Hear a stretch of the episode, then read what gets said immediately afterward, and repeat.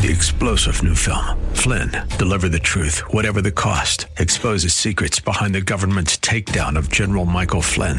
Flynn knew what the intel world had been up to. He ordered the first audit of the use of contractors. This set off alarm bells. He told the truth. He was the most dangerous person for Donald Trump to hire. They had to get rid of Flynn. Flynn, deliver the truth, whatever the cost. Available now. Watch it today. Go to salemnow.com. Salemnow.com.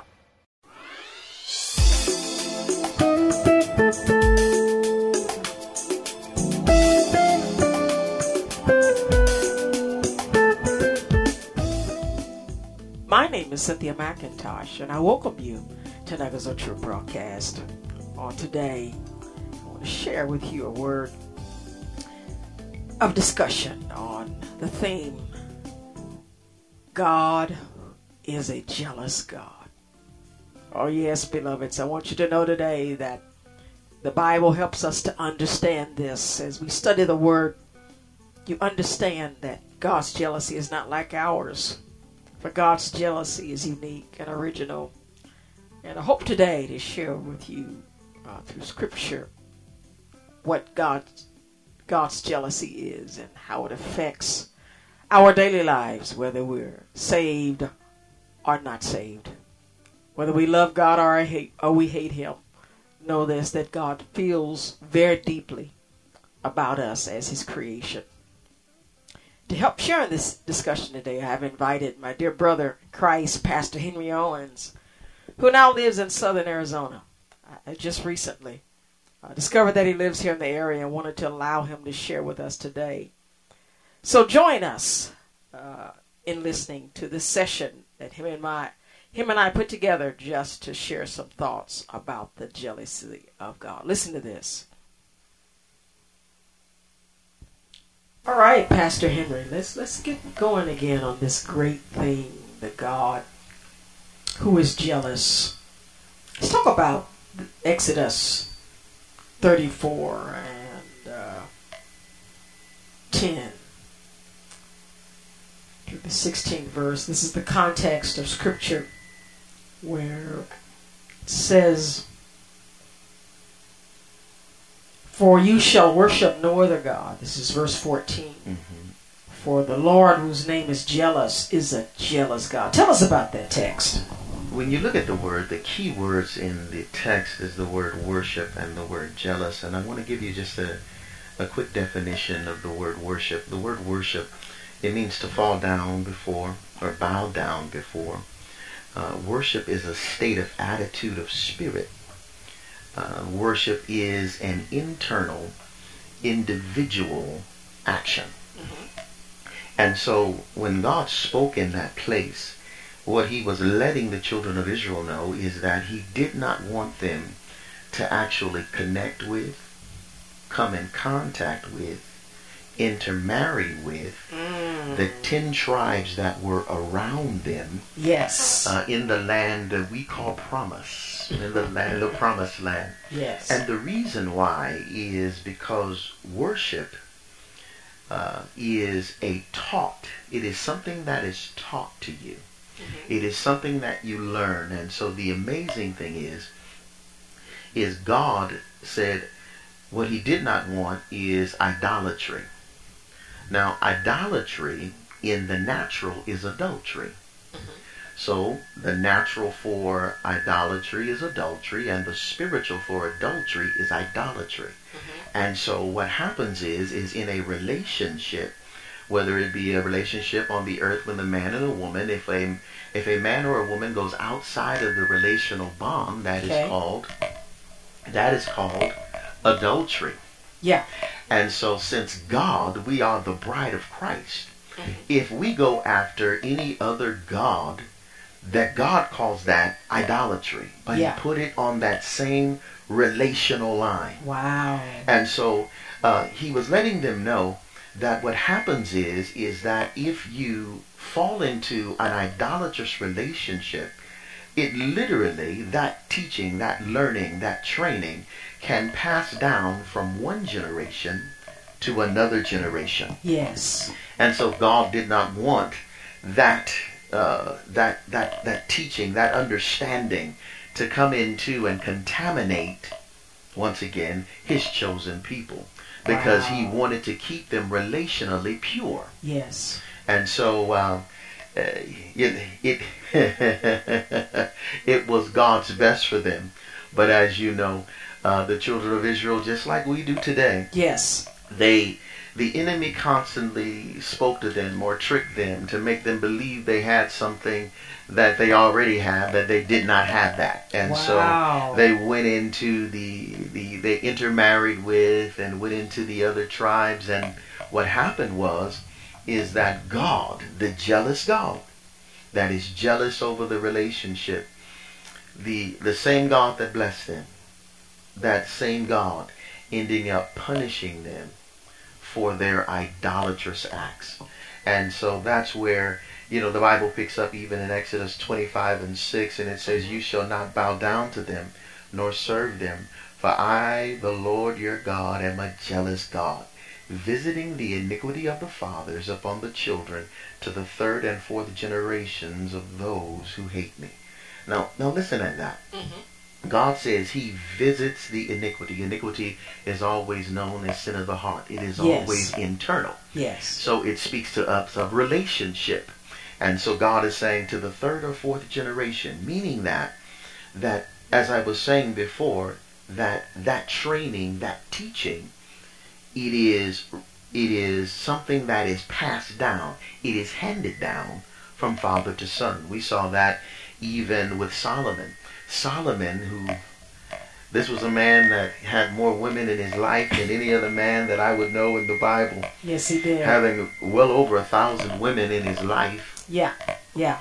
And what happened was his earthly relationship with all of these wives and concubines led one of the wisest men that we know in the Bible into idolatry. He did. Yeah. And that same spirit, once it entered into his family line, passed down from one son to the next son to the next son. It became generational, like God spoke about in Exodus 20 and 5 through 6. And so he said, but here's the amazing thing about God. His wrath doesn't last. His anger doesn't last. And that's the so wonderful thing about God Yes. is that I would rather fall into the hands of a living God yes. than into the hands of an angry man or a woman, simply because God always governs out or distributes out his wrath with grace, and that Yes. doesn't make sense to the mind, Right. but it is real. God always gets to a point where he says, That's enough. Right. Because he then turns around in verse number six and says, But his grace and his mercy extends to a thousand generations. Yes. So to measure that and to balance that, he said, three or four generations you can experience that anger, but thousands of generations of those that love me. And that's the amazing thing about the God we serve. So you said earlier, and- I want to hear you expound more on this. The land hmm that God blessed his people with was full of idolatrous people. Yes. You would think God, wouldn't do that, but he does, doesn't he? Yes. Why do you think, why, why did God remove them and then let them get there versus them get into the land, them drive them out, hmm and then have them be tempted with what I call peer pressure? Yes. Because you mentioned earlier that they thought that maybe these people had something they didn't have. Why do you think God took them through that process, Pastor Henry? Well, God actually commanded the man of God, Joshua, to drive out the enemy. Yes, he, he told did. them to. And uh, so he had given them the strength, the power, and the anointing to drive the enemy out. Uh, they did not go to the fullest extent that God had commanded them to go and allowed their enemy to stay. But the amazing thing about God, and I've always said this, and I just really believe this, is that God will never unemploy himself. What I mean by that is Okay. this, is I in like the that. lives of people, the reason why uh, you have an adversary Mhm. known as the devil Yes. is because an adversary literally drives you to pray. If Mm. a believer did not have an adversary, a believer would not pray. Uh, simply because they would have nothing to pray about. And in so in having a reason to pray, Yes. then it drives a believer to their knees to pray. Here's the amazing thing, just a quick story. Um, there was a, a a man that he he told me something that was very powerful that speaks to this in having a believer having a reason to pray. He said a man wanted to put catfish into his private pond. Yes. So he went down to the lake, he went fishing, and when he went fishing, he caught a number of catfish and then he brought them back, but he noticed when he got them back home the catfish were dead. yes. And he kept wondering why are these fish dying like this?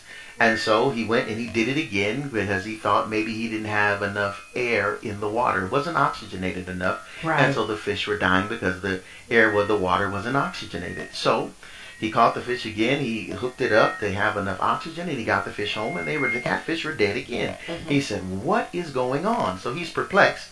An older man came to him and said, "What's the problem?" He said, "I want to bring some catfish home because I want to stock my private pond." Yes. He said, "But every time I get them home, they're dead." He said, "Okay, here's what you have to do." He said, "Catch your catfish." He said, "But catch one pike." Okay.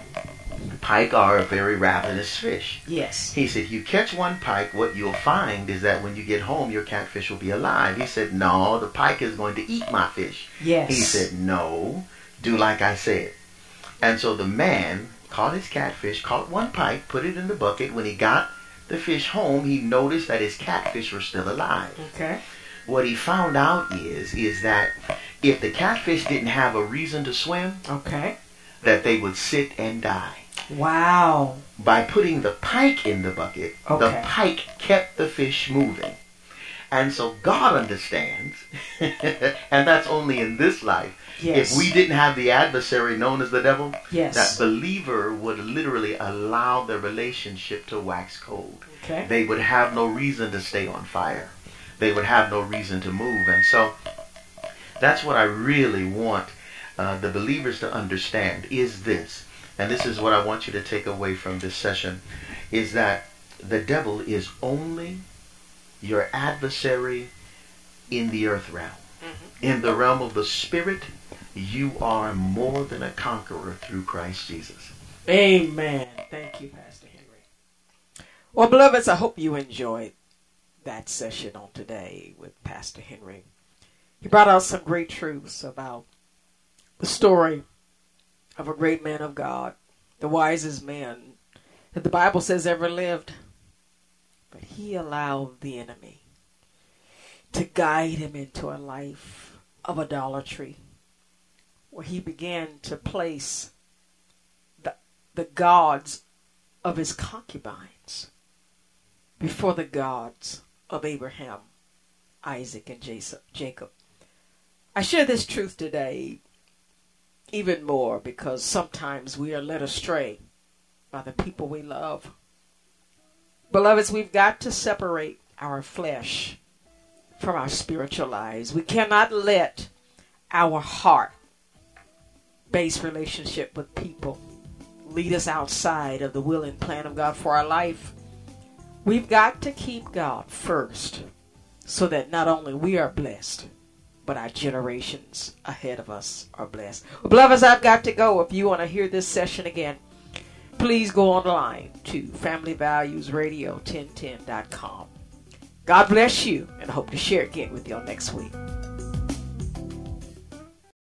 Three star general Michael J. Flynn, head of the Pentagon Intelligence Agency, knew all the government's dirty secrets. He was one of the most respected generals in the military. Flynn knew what the intel world had been up to. He understood its funding. He ordered the first audit of the use of contractors. This set off alarm bells. The explosive new documentary, Flynn, Deliver the Truth, Whatever the Cost, uncovers the facts behind this scandal. Flynn told the truth. He was the most dangerous person for Donald Trump to hire. I find out the worst enemy that I'm going to face in my life is right here in America. They took my assessment and they wanted me to change it. And I was like, I'm not changing it. They had to get rid of Flynn. With in depth interviews, archival footage, and never before seen personal records of the man behind the headlines. I just felt like I was drowning. Flynn, deliver the truth, whatever the cost. Available now. Watch it today. Go to salemnow.com. Salemnow.com.